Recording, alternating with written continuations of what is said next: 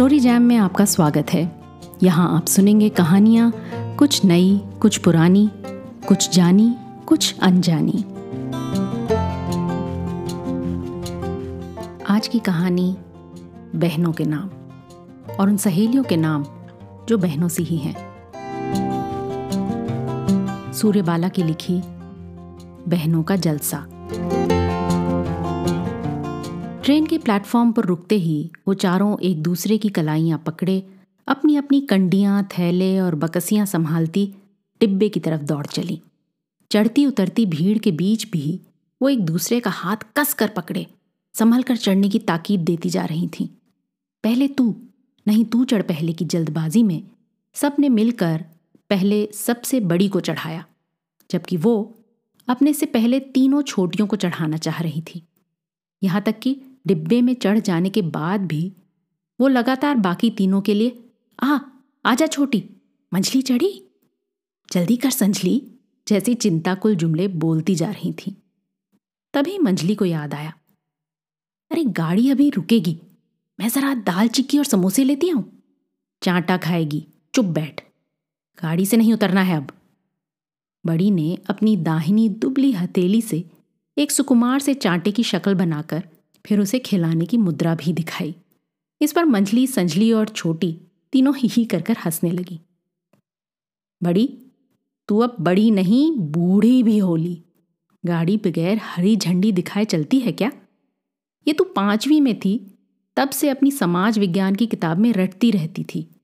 इतना कि सुनते सुनते तुझसे चार साल छोटी मुझे भी याद हो गया।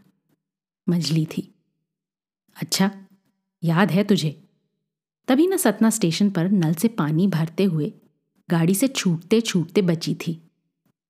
अरे वो तो इसलिए क्योंकि गार्ड बाबू हरी झंडी से हवा करने लगे और इंजन ड्राइवर ने समझा, हरी झंडी दिखा रहे हैं।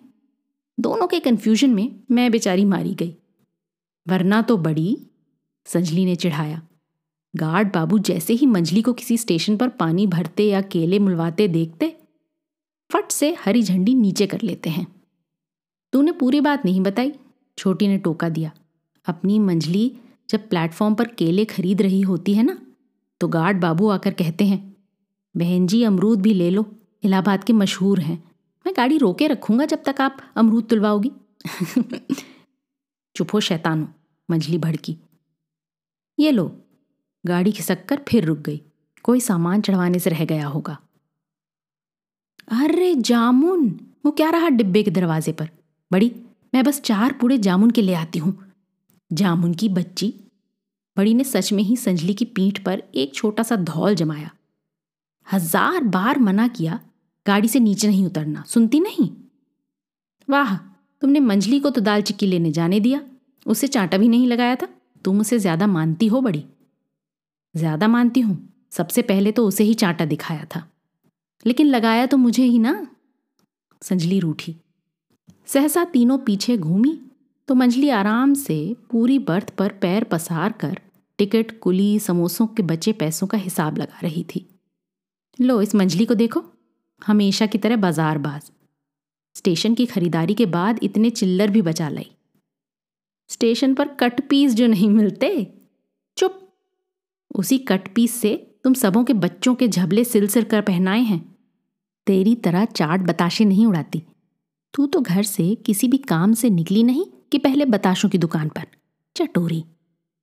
सो तो मैं हूँ ही। ये देखो, चलने से पहले उसी चाट वाले से आलू बड़े और खस्ता कचौड़ियाँ बंधवा ली हैं।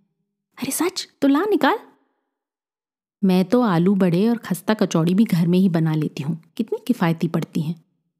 और बचे हुए पैसों से कट पीस। तभी ट्रेन ने एक तीखी सीटी मारी और तीनों की तीनों एक दूसरी पर खड़ी बैठी बहरा पड़ी। बड़ी ने मंजली को, मंजली ने संजली को और संजली ने छोटी को झड़कना शुरू कर दिया। कोई माँ देखती नहीं? हाथ पैर काबू में नहीं रहते, छोटी कहीं की। संजली कहीं की, मंजली कहीं की।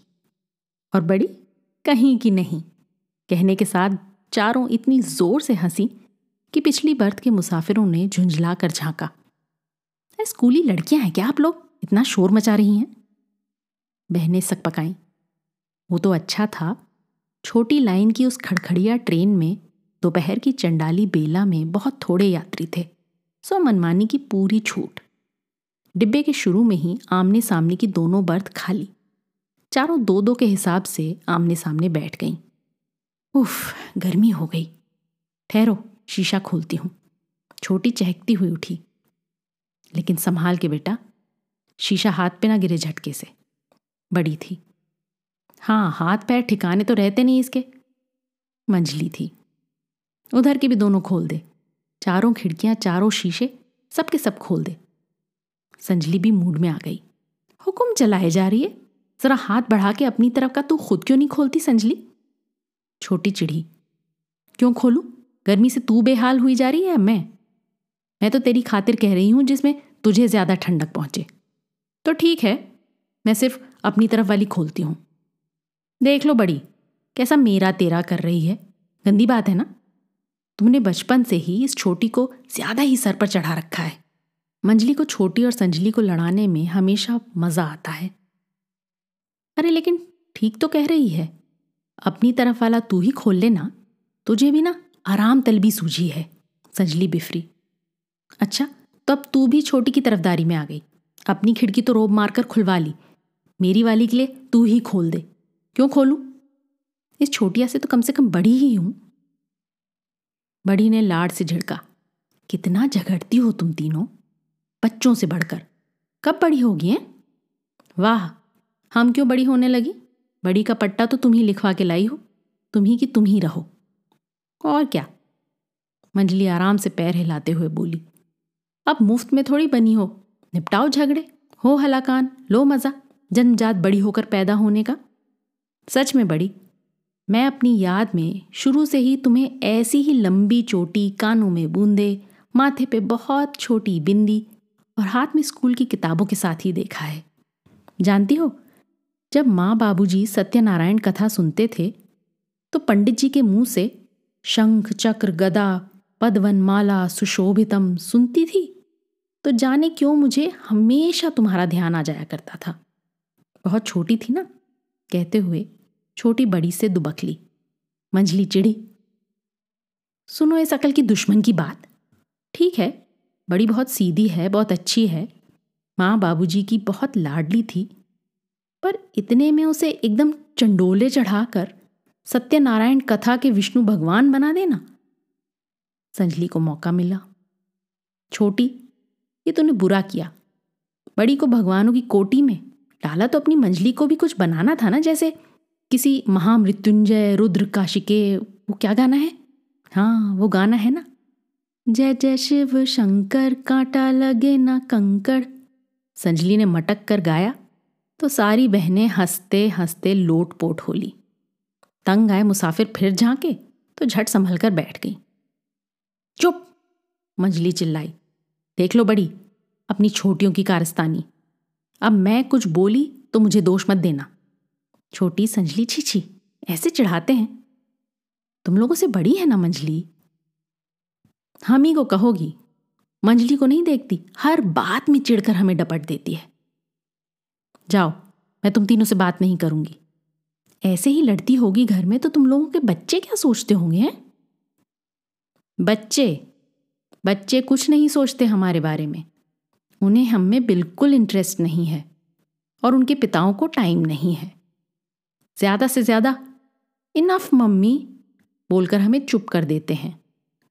और हम खुश हो जाते हैं कि हमारे बच्चे हमसे बोले। इस छोटी से पूछो, इसके वाले तो और ज़्यादा अंग्रेज़ हैं। मेरे वाले, कानों में ईयरफोन और आँखों के सामने तमाम सारे फन गेम्स पजल्स वो सिर्फ़ मोबाइल में बोलते हैं और उनके पिता फ़ोन पर निर्देश देते हैं। वो घर से ऑफ़िस जाते हैं और ऑफ़िस से किसी ना किसी एयरपोर्ट, और उसी तरह लौटते भी हैं।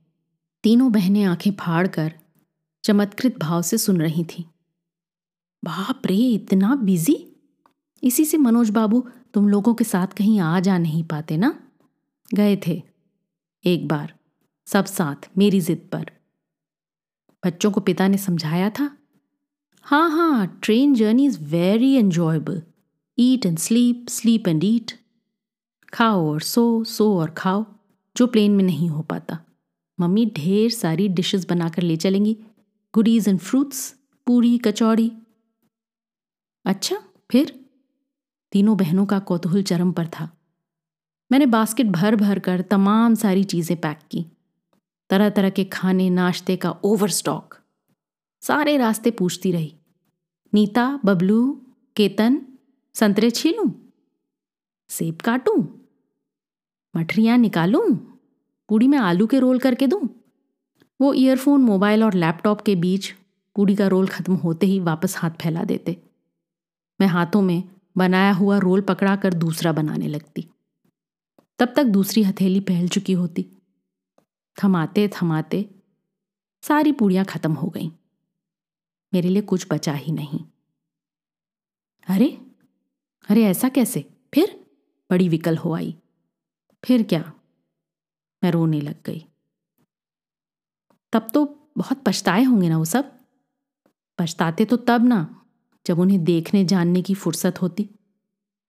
अरे तू रोई और वो जान नहीं पाए? जान जाते तो भी यही ना कहते कि सॉरी पर इट्स योर फॉल्ट तुमने और ज़्यादा पूड़ियाँ लानी थी। मान लो हम में से किसी ने दो चार और पूड़ियाँ खानी चाहिए होती तो। एक मदर को अपने बच्चों और एक वाइफ को अपने हस्बैंड की खुराक का पता होना चाहिए ना? नो और फिर पूड़ियाँ कम थी, मम्मी को खाने नहीं मिली तो मम्मी रो रही हैं। इससे बड़ी तमाशे वाली बात कुछ और हो सकती है क्या? खासकर पति और बच्चों के लिए? बड़ी को जाने क्या हुआ? एकदम खींचकर छोटी को चिपका लिया। अब से तू खूब ज़्यादा पूरी लेकर चला कर बेटा। छी, सबको खिलाकर। तू भूखी रह गई। नहीं बड़ी, भूखी नहीं रही। भूखे रहे मेरे दुश्मन? मैंने बचे हुए आलू की ब्रेड सैंडविच बना ली। माँ कहा करती थी ना, भूख का गुस्सा, भूख पर कभी नहीं उतारना। अन्न देवता कुपित होते हैं। बात बनने की जगह रार और बढ़ती है। औरत को हर छोटी बड़ी मुसीबत से निपटना आना चाहिए। बस, मैंने चटपटी चटनी और आलू लगाकर सैंडविच बना ली। अपने को समझदार मानकर खुश भी हो ली। शाबाश। मंजली संजली खुश होकर चीखी। लेकिन बड़ी, उसे भींच कर दुलारती रही। लेकिन मैं जानती हूँ ना, तुझे पूड़ियाँ कितनी पसंद है। इतनी सी थी, तब से मैं तुझे मसल मसल कर शक्कर से खिलाती थी। लो, हो गया भारत में लाभ मंजली चिड़ी मंजली तो चिड़ क्यों आती है?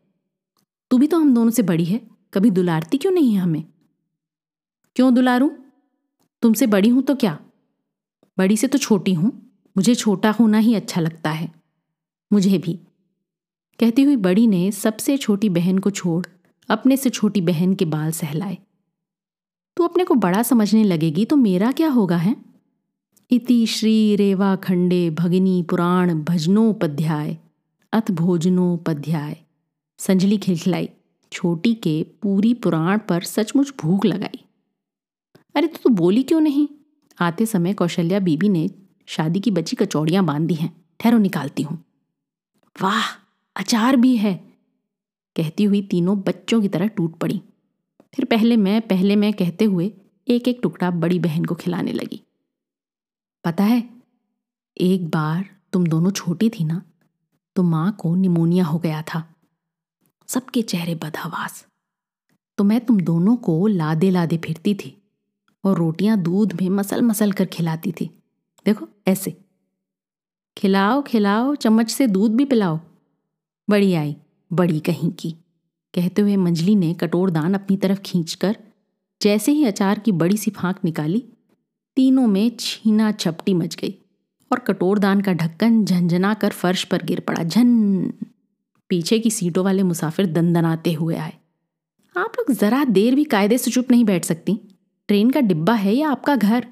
जब से चढ़ी हैं, हम लोगों का चैन से बैठना मुहाल, क्या बात है? क्या गिरा अभी? कुछ नहीं कुछ नहीं भाई साहब, वो ढक्कन गिर गया। हम लोग अभी उठाए लेते हैं। और अब दोबारा नहीं गिराएँगे। हम चारों बहनें हैं भाई साहब। बहुत सालों बाद मिले हैं इस ट्रेन भर के लिए। ये तीनों ना मेरी छोटी बहनें हैं।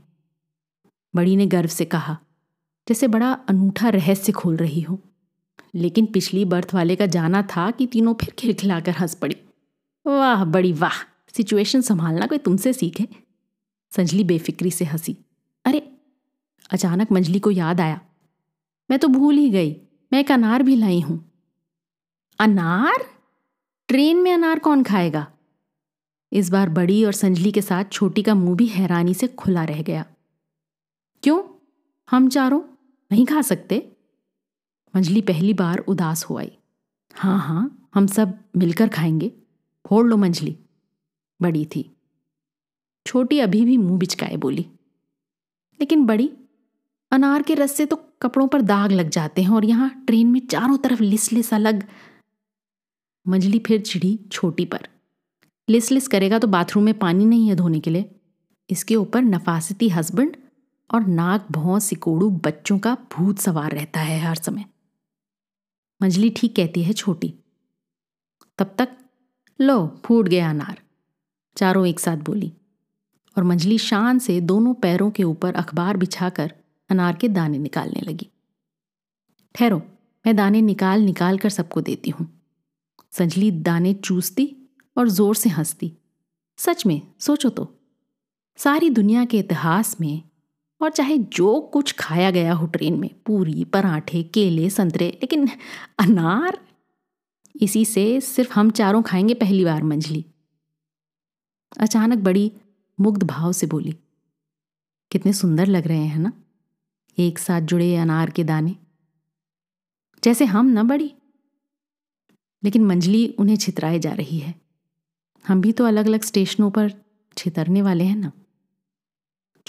बेबात की बात मत कर ले अनार दाने संजली को अ से अनार मैंने ही पढ़ाया था, याद है तुझे? अ से अम्मा अ से अनार, आलू, आम न खाओ साथ। बड़ी बेकार तुकबंदी है भाई, छोटी बोली। हाँ मुझे भी ये वाली लाइन बिल्कुल पसंद नहीं थी, लेकिन किताब में लिखी थी तो याद करनी थी, संजली ने कहा। तुझे कैसे अच्छी लगेगी? तू खुद इतनी अच्छी कविताएँ लिखा करती थी। अभी भी लिखती है संजली? पहले तो जहाँ देखो गुपचुप लिखती रहती दीवालों पर, पुरानी नोटबुक और डायरियों पर, हर कहीं कुछ आती रहती। अभी भी लिखती है ना? नहीं, अब नहीं लिखती। अच्छा किया, नहीं तो अब तक ये पूरी ट्रेन तेरी कविताओं का संग्रह हो गई होती। बड़ी ने मंजली को आँखें तरेरी और वापस संजली से पूछा, क्यों बेटे? क्यों नहीं लिखती अब? एक बार कविता वाला कागज़ घर वालों के हाथ पड़ गया था। सबके सब खूब हंसे। बस फाड़कर फेंक दी मैंने। अरे, लेकिन हंसे क्यों? उनके हंसने से अपनी कविता फाड़कर फेंक दी तूने। क्या करती? एक बोला, मम्मी की इस कविता में राइम तुक तो कहीं है ही नहीं। तो उसके पिता हंसे, तुम्हारा मतलब बेतुकी कविता लिखी है तुम्हारी मम्मी ने? तीसरा बोला, मेरी समझ से तो कविताओं से ज़्यादा बेतुकी चीज़ दुनिया में कोई दूसरी नहीं। वो कहते थे तो कहने देती, लेकिन तुझे अपनी कविता फाड़कर फेंकनी नहीं चाहिए थी। फिर क्या करती? संजली रुआसी हो आई। सहेज कर रखती और क्या? मुझे याद है, एक बार तेरी लिखी कविता का एक फटा सा कागज़ पड़ा था। माँ ने बड़े जतन से सहेज कर उसे पूजा वाली रामायण में रख लिया था। हाँ और माँ ने जो आसमान में एक खिड़की हम सबको तकते रहने के लिए खोल रखी है तो उन्हें तेरी कविताओं की चिंदियाँ उड़ती देखकर कितना कष्ट पहुँचा होगा। हो सकता है उन्होंने संजली की कविता की उड़ती चिंदियाँ संभाल कर रख ली हों। सच? ठीक है। अब मैं ढेर सारी कविताएँ लिखूँगी और माँ के पास आसमानी डाक से छुड़वा दिया करूँगी। संजली जैसे स्वप्न में हँसी। माँ की यही वाली याद हम चारों को सबसे ज़्यादा आती है ना? घर की दूसरी मंजिल की खिड़की से हमारे लौटने का रास्ता देखती हुई माँ। बाप रे, बाज़ार, हाट, मेले, ठेले से लेकर स्कूल के सालाने जलसे तक से जरा देर हुई नहीं कि माँ चिंता से बेहाल खिड़की पर हाजिर, कि कहीं उनकी बेटियों को जरा भी ठोकर ना लगी हो, खरोंच ना आई हो, सिर ना दुखा हो, छींक ना आई हो। मंजली थी। और अब कैसा लगता है? जब चाहे जितनी देर से घर लौटो, कोई घबराने, परेशान होने वाला नहीं। सिवाय इसके कि, आ गई, चाय नाश्ता तो गया मेरा। आधे पौने घंटे से पहले तुम खाना क्या दे पाओगी? तो ज़रा बर्फ़ तोड़कर बियर का ग्लास पकड़ा दो। और हाँ गुप्ता जी को फ़ोन करके अभी ही बता दो कि मैं कल बाहर जा रहा हूँ। इसी से याद आया, सुबह जल्दी ही निकलना है तो मेरी अटैची भी इसी समय लगा देना। तुम्हें टालने और भूलने की पुरानी बीमारी है। संजली अपनी रौ में उन्मादनी सी उगलती जा रही थी। एक बार रुआसी होकर कहा था, मैं भी भीड़ में धक्के खाती ट्यूशन पढ़ाकर लौटी हूँ। इतनी देर से आई तो क्या तुम में से कोई मेरे लिए घबराया भी था? किसी ने सोचा कि कहीं मैं किसी रिक्शे, मोटर के नीचे, आजकल तो भरी भीड़ में किडनैप कर लिए जाते हैं लोग तो उन सब का सेंस ऑफ़ ह्यूमर उछलकर ऊपर आ गया। कम ऑन अब इस खुशफहमी में तो रहो मत कि कोई तुम्हें इस उम्र में किडनैप और गाड़ी के नीचे आई तो नुकसान उसी का होगा। तुम्हारे पर्स में रखी डायरी में घर का पता दर्ज है ही। असल में तो तुम हमें इमोशनली ब्लैकमेल करने की तरकीबें सोचती रहती हो और कुछ नहीं। काश कोई भला मानुष मुझे सचमुच किडनैप करके ले जाए और तुम लोगों को आटे दाल का भाव। जिस खर्ची से तुम घर चलाती हो, इस फेर में मत रहना। कि फिरौती भर की रकम मेरे पास निकलेगी। हाँ तुम दूध, सब्ज़ी, महरी, रिक्शे के किराए के बहाने जब तक जो पैसे मुझसे झटकती रहती हो, उसका आता पता बता दो तो शायद वक्त, ज़रूरत।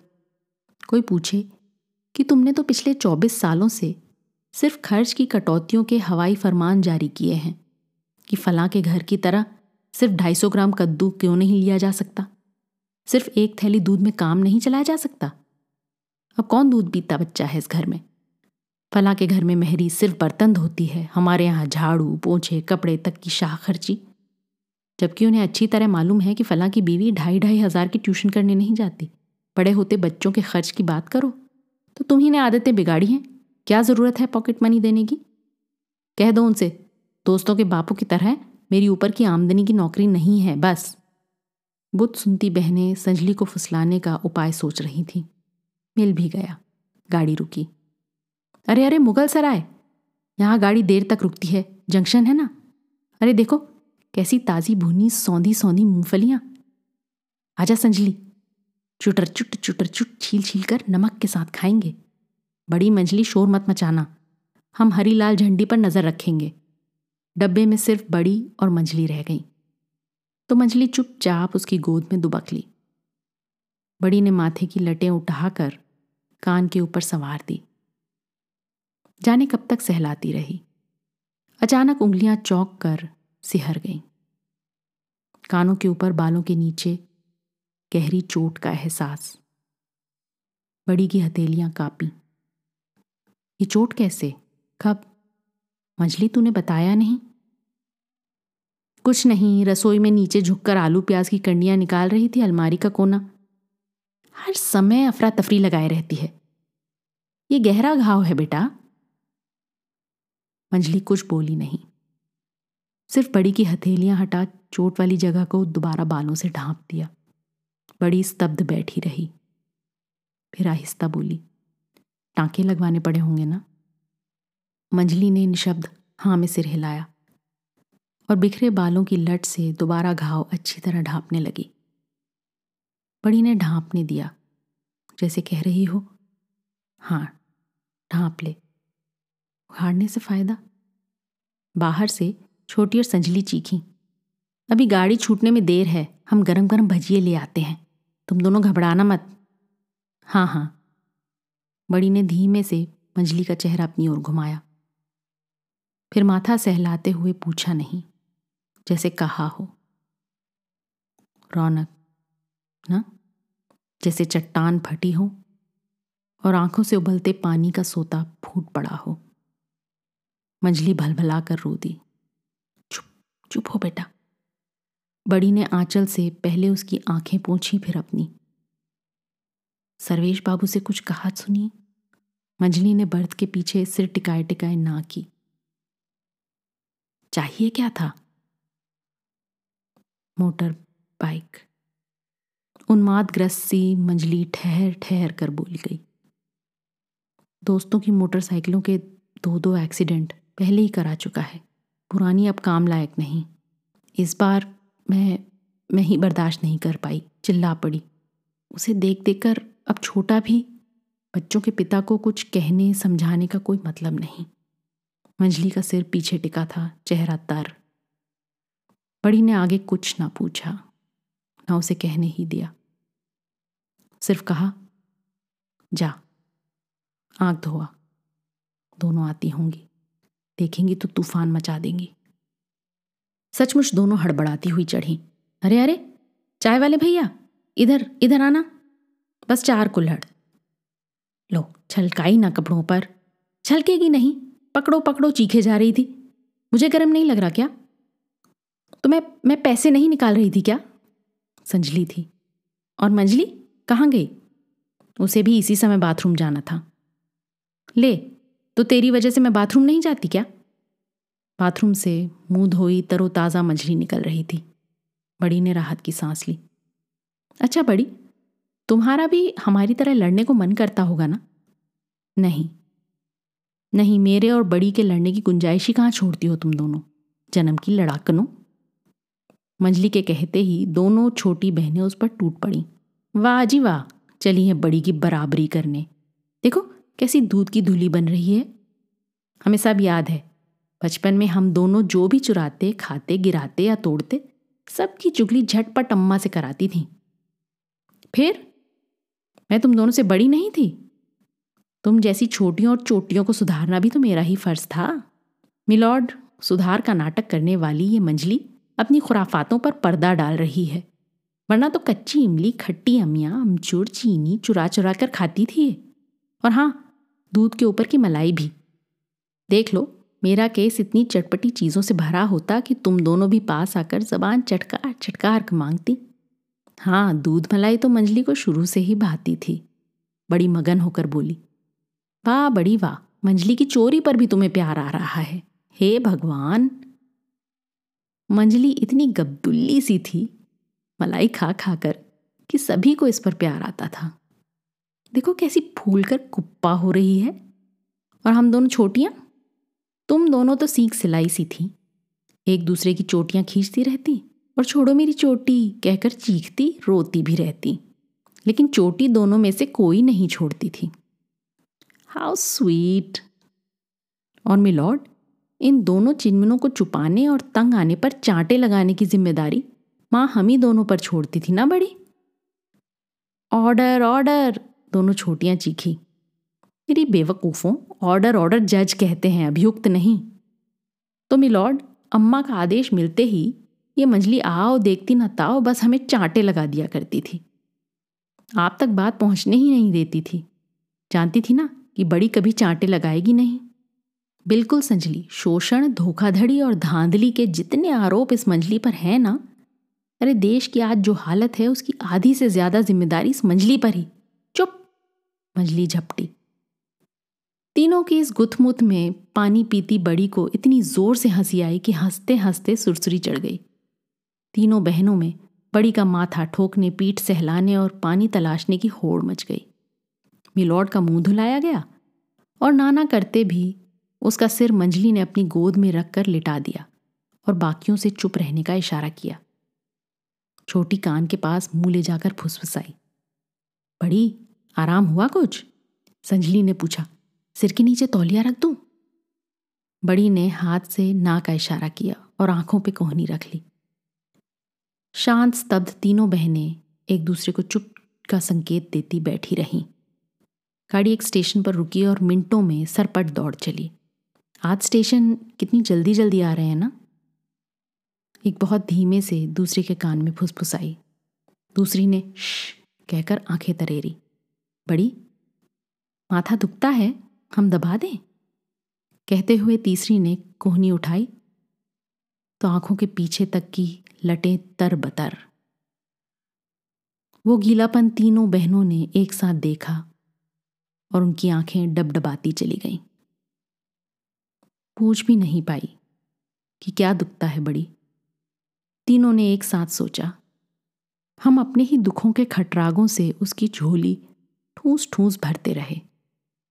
वो हम सबकी सुनती, समझती, सहलाती, बहलाती रही। मुक्त भाव से हंसती हंसाती रही, लेकिन उसके मन की गांठें? क्या हुआ पगलियों? चुप क्यों हो गई तुम सब? क्या बात है? बोलो। कुछ नहीं, बस स्टेशन बहुत जल्दी जल्दी आ रहे हैं ना? वही गाड़ी थोड़ी लेट हो जाती तो क्या बिगड़ जाता है इसका? कैसी बच्चियों सी नटखट बातें? फिर ना जाने कब कर पाएँगे ऐसी बेतुकी ऊटपटांग बातें। ना बड़ी? अचानक गाड़ी एक तेज धड़धड़ाहट के साथ पुल पर से गुजरने लगी। बड़ी ने जल्दी से अपना बटुआ खोला और तीनों छोटी बहनों को एक एक सिक्का थमा दिया। जैसे बरसों पहले माँ और पिता दिया करते थे। हाँ वो पुल से गुजर रही थी, अतीत और वर्तमान के। चारों ने एक साथ खिड़की से सिक्का फेंका। छन की आवाज़ के साथ पुल के आयातकार गार्ड से टकराते सिक्के चार नन्हे वृत्त बनाते पानी में विलीन हो गए। लाओ, एक भाई के नाम का भी डाल दें। कहाँ होगा इस वक्त? शायद बहुत दूर, अरब देशों में बन रहे बाँध के नीचे बहती नदी को ही देख रहा हो। हमारी तरह। जाने क्यों अरब देश चला गया? तुझे कुछ पता नहीं, मकान पर कर्ज बढ़ता जा रहा था। समय रहते कर्ज पर काबू करना था ना उसे। माँ की बीमारी वाले कर्ज का क्या करता वो? अरे भाई के नाम का सिक्का तो डाला ही नहीं। लेकिन नदी तो गुजर गई। दूसरी आएगी। इस रास्ते में तीन नदियाँ आती हैं। गंगा, गोमती और घाघरा। तुम्हें कैसे मालूम बड़ी? हम जब भी इस रास्ते से गुजरते, माँ बाबूजी बताते। तुम्हें बाबूजी याद हैं? ले, मैं तो तेरह की थी, और इस रास्ते से तो हम हर साल छह महीने गुजरते। हम सब भी? हाँ लेकिन बहुत छोटी थी तुम दोनों। हम सब साथ साथ यही शहर, रास्ते, नदियाँ, बनारस, इलाहाबाद, मिर्ज़ापुर, जौनपुर गंगा, यमुना, घाघरा, गोमती। अच्छा बड़ी, तुम छोटी थी तो कैसी दिखती थी? ले, तूने बड़ी की वो बचपन वाली फ़ोटो नहीं देखी? लेसदार फ्रॉक नन्हे नन्हे बूट, हाथों में जापानी गुड़िया। और सर पे फुलनेदार टोपा, नहीं? हाँ बड़ी गर्व से बोली। तब तक अकेली मैं ही थी ना। ये मंजली गब्दुल्ली तो मुझसे पाँच साल बाद पैदा हुई। तो ज़रा छींक आई ज़रा हिचकी भी ली तो तहलका मच जाता। डॉक्टर वैद दीठ, दिठौने, राई, मिर्चें उतारी जाने लगती। उस जमाने में भी मेरे लिए मर्तबानों में बिस्कुट, टॉफियाँ रखी रहती थी कि कब किस चीज़ की फरमाइश कर बैठूं मैं। लेकिन तुम कुछ खाती नहीं थी ना? जब देखो हम छोटियों के सामने भी अम्मा तुम्हारी ही चिंता में हलाकान। दुष्टनियों आपस में छीन झपट कर सारा कुछ खा जाती हो। ये नहीं कि जरा बड़ी बहन को भी। वाह। वो खुद क्यों नहीं खाती? जैसे हम खाते हैं, हम भी खाएँ तो अम्मा बड़े लाड से कहती, वो कहाँ खा पाती है? चिड़ियों के बच्चों सी टूंगती है। एक आध बार तो इतना गुस्सा आता कि चलो, हम भी नहीं खाते। देखें, अम्मा हमें भी बड़ी की तरह खिलाती है कि नहीं? लेकिन घंटे, आधे घंटे बीतते ना बीतते, हम वापस भंडारे से आंवले के मुरब्बे निकाल रहे होते। सच में बड़ा गुस्सा आता था तुम पर लुटते लाड़ को देखकर। नहीं बड़ा अच्छा लगता था, बड़ा मज़ा आता था। जानती हूँ, क्योंकि तुम सब भी उसी लाड़ में शामिल होती गई। तुम सबको एहसास भी है इसका ना? हाँ बड़ी है। इसका भी कि हमारी माँ, हमारे पिता कभी उदास नहीं हम बेटियों को देखकर। उन्होंने हमें अपने लाड़ से इतना पूर दिया, स्नेह दुलार की इतनी भरपाई कर दी कि हम पूरे जीवन अघाए रहे। जीवन में आने वाले सारे दुखों, दुरापदों को सह लड़ ले जाएँ। वो स्नेह हमारे जीवन की बावड़ी पर स्निग्ध तेल सा उतराया रहे। बाकी सारी धूल धक्कड़ तलछट होती चली जाए। लेकिन तू आज सिर्फ़ अपनी बता बड़ी। अपने दुखों, अपने दुरापदों की। कहाँ सह ले गई, कहाँ लड़ ले गई? अपनी बावड़ी की बात? तुझे नहीं मालूम। माँ हमेशा तुझे सोचा करती थी। पर हमारे पूछने पर कुछ नहीं बताया कभी। माँ की आदत ही थी परेशान होने की। चलो रात छिड़ती आ रही है। कब से खाया नहीं तुम तीनों ने? नहीं, मुझे बिल्कुल भूख नहीं है, तुम बहका रही हो। आज बताओ बड़ी, हम फिर ना जाने कब मिले। क्यों छोड़ दी तुमने कोठी? क्यों त्यागा? राम जगह सीता ने राजपाट। सारी सुख सुविधाएँ। सुख नहीं, सिर्फ़ सुविधाएँ। और सुविधाएँ सुख या दुख का कारण नहीं हुआ करती। तब फिर कारण? कारण बाहर से ज़्यादा हमारे अंदर के हुआ करते हैं रे। बाहर जो कुछ घटता है, उससे ज़्यादा हमारे अंदर घटित होता रहता है। और असल में, वही हमारा जीवन संचालित करता है। तो तो बस समझ ले। मन हट कर बैठा कि बस बहुत हुआ। अब इस हवेली में रहना नहीं हो पाएगा। मोह माया त्यागने की घड़ी आ गई। यूँ ही? नहीं। प्लीज़ बड़ी बुझौलिया मत बुझाओ। ठीक ठीक बताओ। एक एक शब्द। मुश्किल से हम सब साथ हुए हैं। सिर्फ़ हम चारों। ये समय सिर्फ़ हमारा है। और रात बीतने के साथ फिर छिन जाने वाला है। तो बताओ, बड़ी ठीक ठीक कब, कैसे? बस ऐसे ही। किसी जलसे की शाम बैठक खाने से आवाज़ें आ रही थीं। अपने अपने ख़ानदानों की खूबियाँ बखानी जा रही थीं। राव उमराव सिंह की आवाज़ बुलंद हुई। हमारे यहाँ तो हमेशा बेटे की पैदाइश पर बंदूकें दागी जाती हैं, जनाब। बाकायदे ऐलान किया जाता है ख़ानदान के नए वारिस की पैदाइश का। लेकिन इसके पहले कि लोगों की रश्क भरी वाहवाहियों का समा बंधे, रायजादा साहब की अंधे अंधकार से भरी आवाज़ गूंजी। लेकिन हमारे यहाँ तो बंदूक दोनों हाल में दकती है उमराव सिंह। बेटा हुआ तो भी, बेटा ना हुआ तो भी। एक जोरदार ठहाके से भरी दाद मिली थी इस घोषणा को। क्या? मैंने लाख पीछा छुड़ाना चाहा, लेकिन उसके बाद रात दिन सोते जागते वो शब्द मेरे अंदर धाए धाए दकते रहे।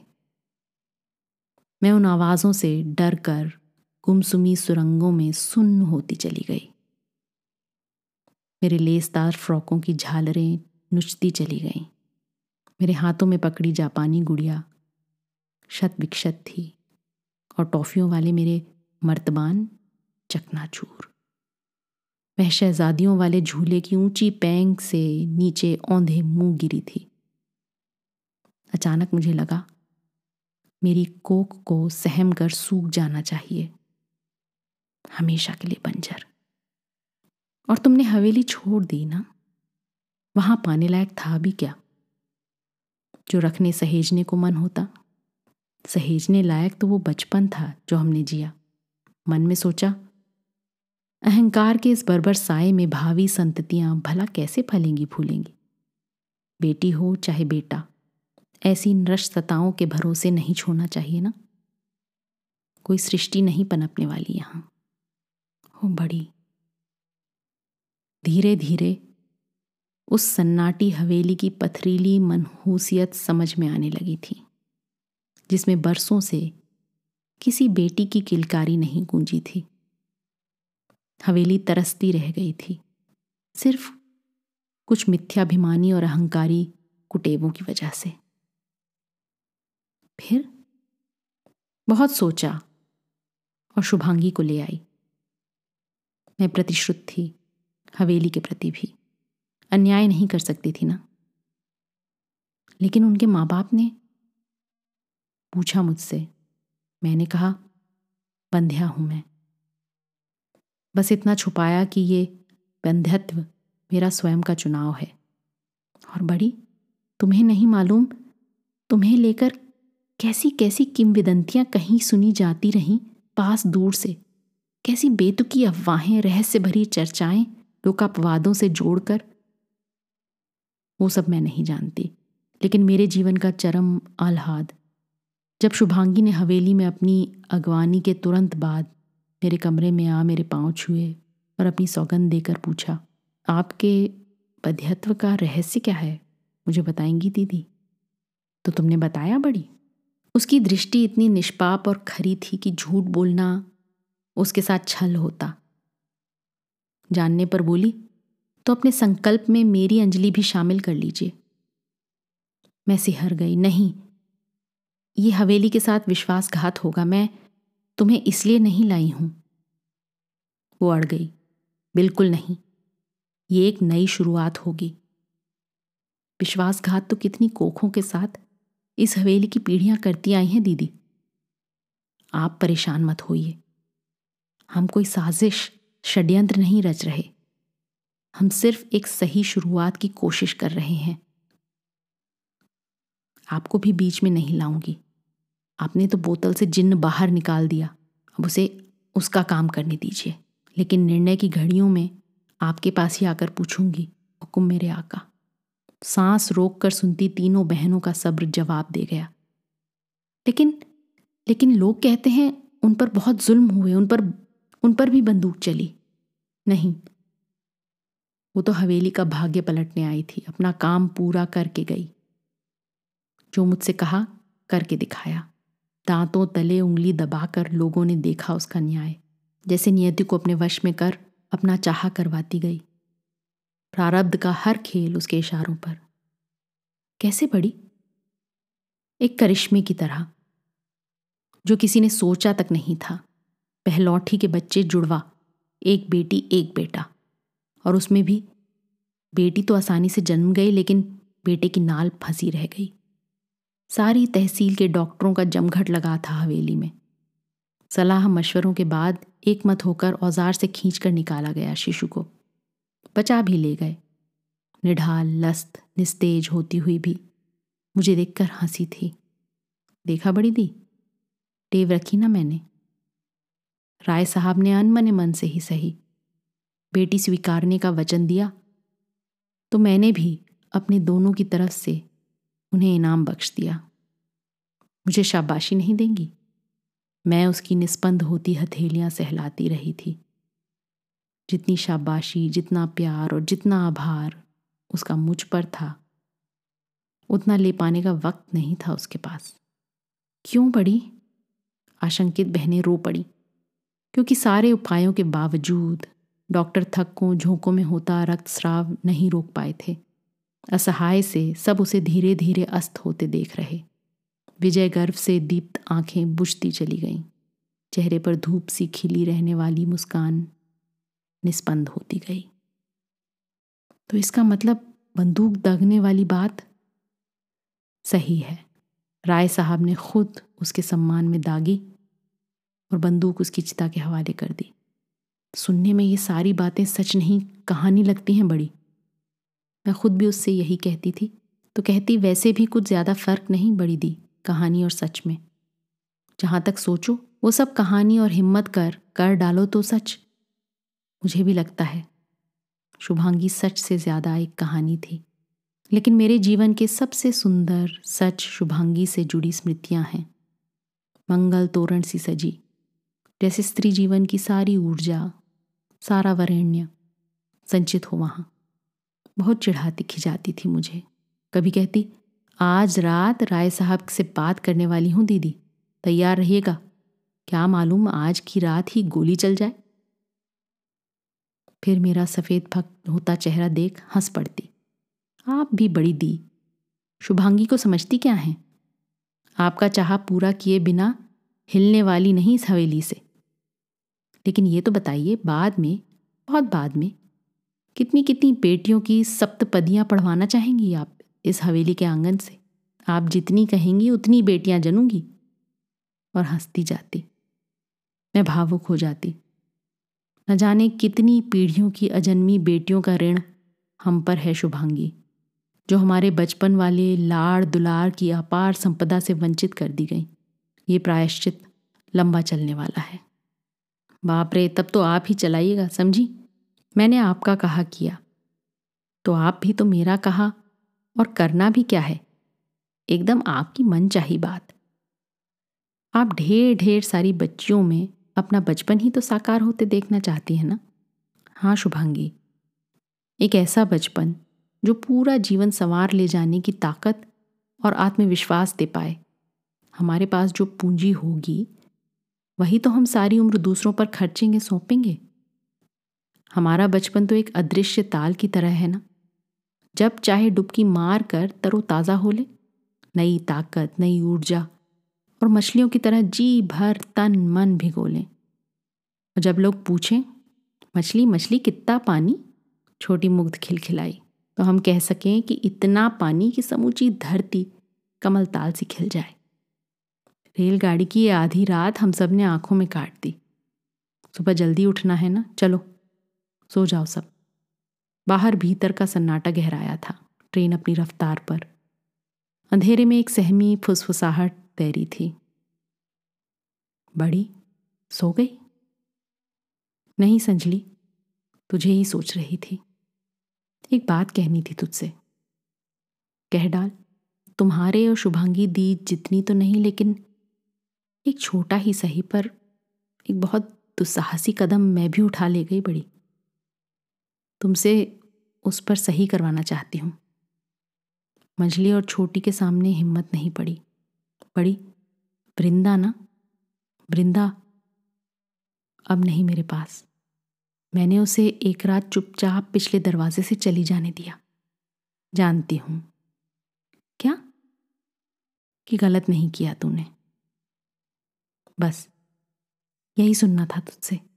तेरी जगह हम तीनों में से कोई होती तो अपनी बेटी के साथ यही करती, समझी? लेकिन आशुतोष ने उसका गुस्सा मुझ पर उतारा। तो जान गए वो? वो तो जानते ही। मुझसे उगलवाने की तरकीबें उन्हें मालूम हैं। हम सबको सच छुपाने की युक्तियाँ भी नहीं आती ना। वृंदा बहुत रोती थी। वो इस तरह अपने घर से रात के अंधेरे में छुपकर नहीं जाना चाहती थी। वधु वेश में धान पान के साथ विदा होना चाहा था उसने। विठल ने भी। उसे यह भी पता था कि उसके जाने के बाद आशुतोष मुझे मुझे मत बतला, संजली। मेरा मन हल्का हो जाएगा, बड़ी। लेकिन मेरा मन भारी हो जाएगा, बेटा। तू बस इतना सोच। तूने वृंदा और विठल को उनके जीवन की सबसे बड़ी खुशी सौंप दी, जो मुझे नहीं मिली, ना बड़ी। तभी तो तूने बेटी के सुख की कीमत अदा करने का जोखिम उठाया। लेकिन मन घबराता है बड़ी। पता नहीं कैसे हैं दोनों। आशुतोष का ठिकाना नहीं। दोनों ठीक से हैं, सुरक्षित। सच? तुमने कैसे जाना बड़ी? वृंदा ने मुझे पत्र लिखा था। फ़ोन पर बात भी की। उसे और विठल को तेरी बहुत चिंता है। लेकिन आशुतोष, समझ जाएँगे। एक इंसान उसके भीतर भी है। तू ले आएगी उस इंसान को बाहर। सो जा सुबह का उजास फूटने से पहले ट्रेन किसी स्टेशन पर रुकी। मंजिली ने खिड़की के बाहर झांका। अंदर एक हॉल सी उठी। उमेद पुर गया। क्या? बाकी बहनें झटके से उठी, रुआसी हो आई। इसका मतलब कुल तीन स्टेशनों बाद मंजली को उतरना है। छोटे मोटे सामान समेट ले मंजली। बड़ी ने पीठ पर हाथ रखा। मैं स्टेशन से चाय लाती हूँ, संजली थी। तत् पगली, अभी तो सुबह की किरण भी नहीं फूटी है। देख तो रही हूँ, पूरा प्लेटफॉर्म कितना सूना सनाका है। मेरे दो स्टेशन बाद ही, तुझे भी तो बस पकड़नी है ना?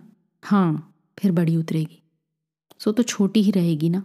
वो आखिरी स्टेशन तक गाड़ी का पिंड नहीं छोड़ने वाली। सुन, तू संभाल कर उतार देना बड़ी को अच्छा? मेरी चिंता मत करो। मनु और प्रिया आएँगे ना? उतार लेंगे मुझे। छोटी को ट्रेन से उतरने की ज़रूरत नहीं। बड़ी आखिरी स्टेशन पर तो अकेली ही उतरेगी ना छोटी, और वहाँ से टैक्सी लेकर अकेली ही एयरपोर्ट भी जाएगी। तो बिना ट्रेन से उतरे ही वो और बात है। वहाँ तो पूरी ट्रेन ही रुक जानी है। अरे, एक और स्टेशन गुजर गया। ट्रेन को थोड़ा तो रुकना था। रुकी ही नहीं। जाने कौन सी आफत आई जा रही है इस ट्रेन पर कि बदहवास भागी जा रही है। हमेशा लेट होती है ट्रेन। आज लेट नहीं हुई। कल तक हम चारों अलग अलग अपने अपने ठिकानों पर होंगे ना? फिर न जाने कब। लेकिन छोटी बेसब्र हो बोल पड़ी। बड़ी। बोल, बड़ी ने प्यार जताया। अगर हम इस गाड़ी के इंजन को पीछे की तरफ़ लगा दें तो ये ट्रेन उल्टी चलती जाएगी ना? और हम सब ऐसे ही बैठे रहेंगे साथ साथ कभी अलग नहीं होंगे। अरे वाह, शाबाश छोटी। क्या बात सूझी है तुझे। चल हम चारों बहनें इस गाड़ी के कलपुर्जे तजबीजते हैं और ऐसी चाबी घुमाते हैं कि हम चारों हमेशा हमेशा, वो सब आखिरी बार एक साथ उन्मुक्त हंसना चाहती थी, लेकिन स्टेशन आ गया। उतरने से पहले वो चारों एक साथ गलबहियों में प्रार्थना के गुंबद की तरह जुड़ी, फिर अलग अलग हो गई। गाड़ी धीरे धीरे खिसक रही थी। निर्जन प्लेटफॉर्म पर मंझली अकेली अपने थैले के साथ खड़ी थी और ट्रेन के दरवाजे पर सिर से सिर जोड़े तीनों बहनें एक टक, ओझल होने तक उसे देखे जा रही थीं।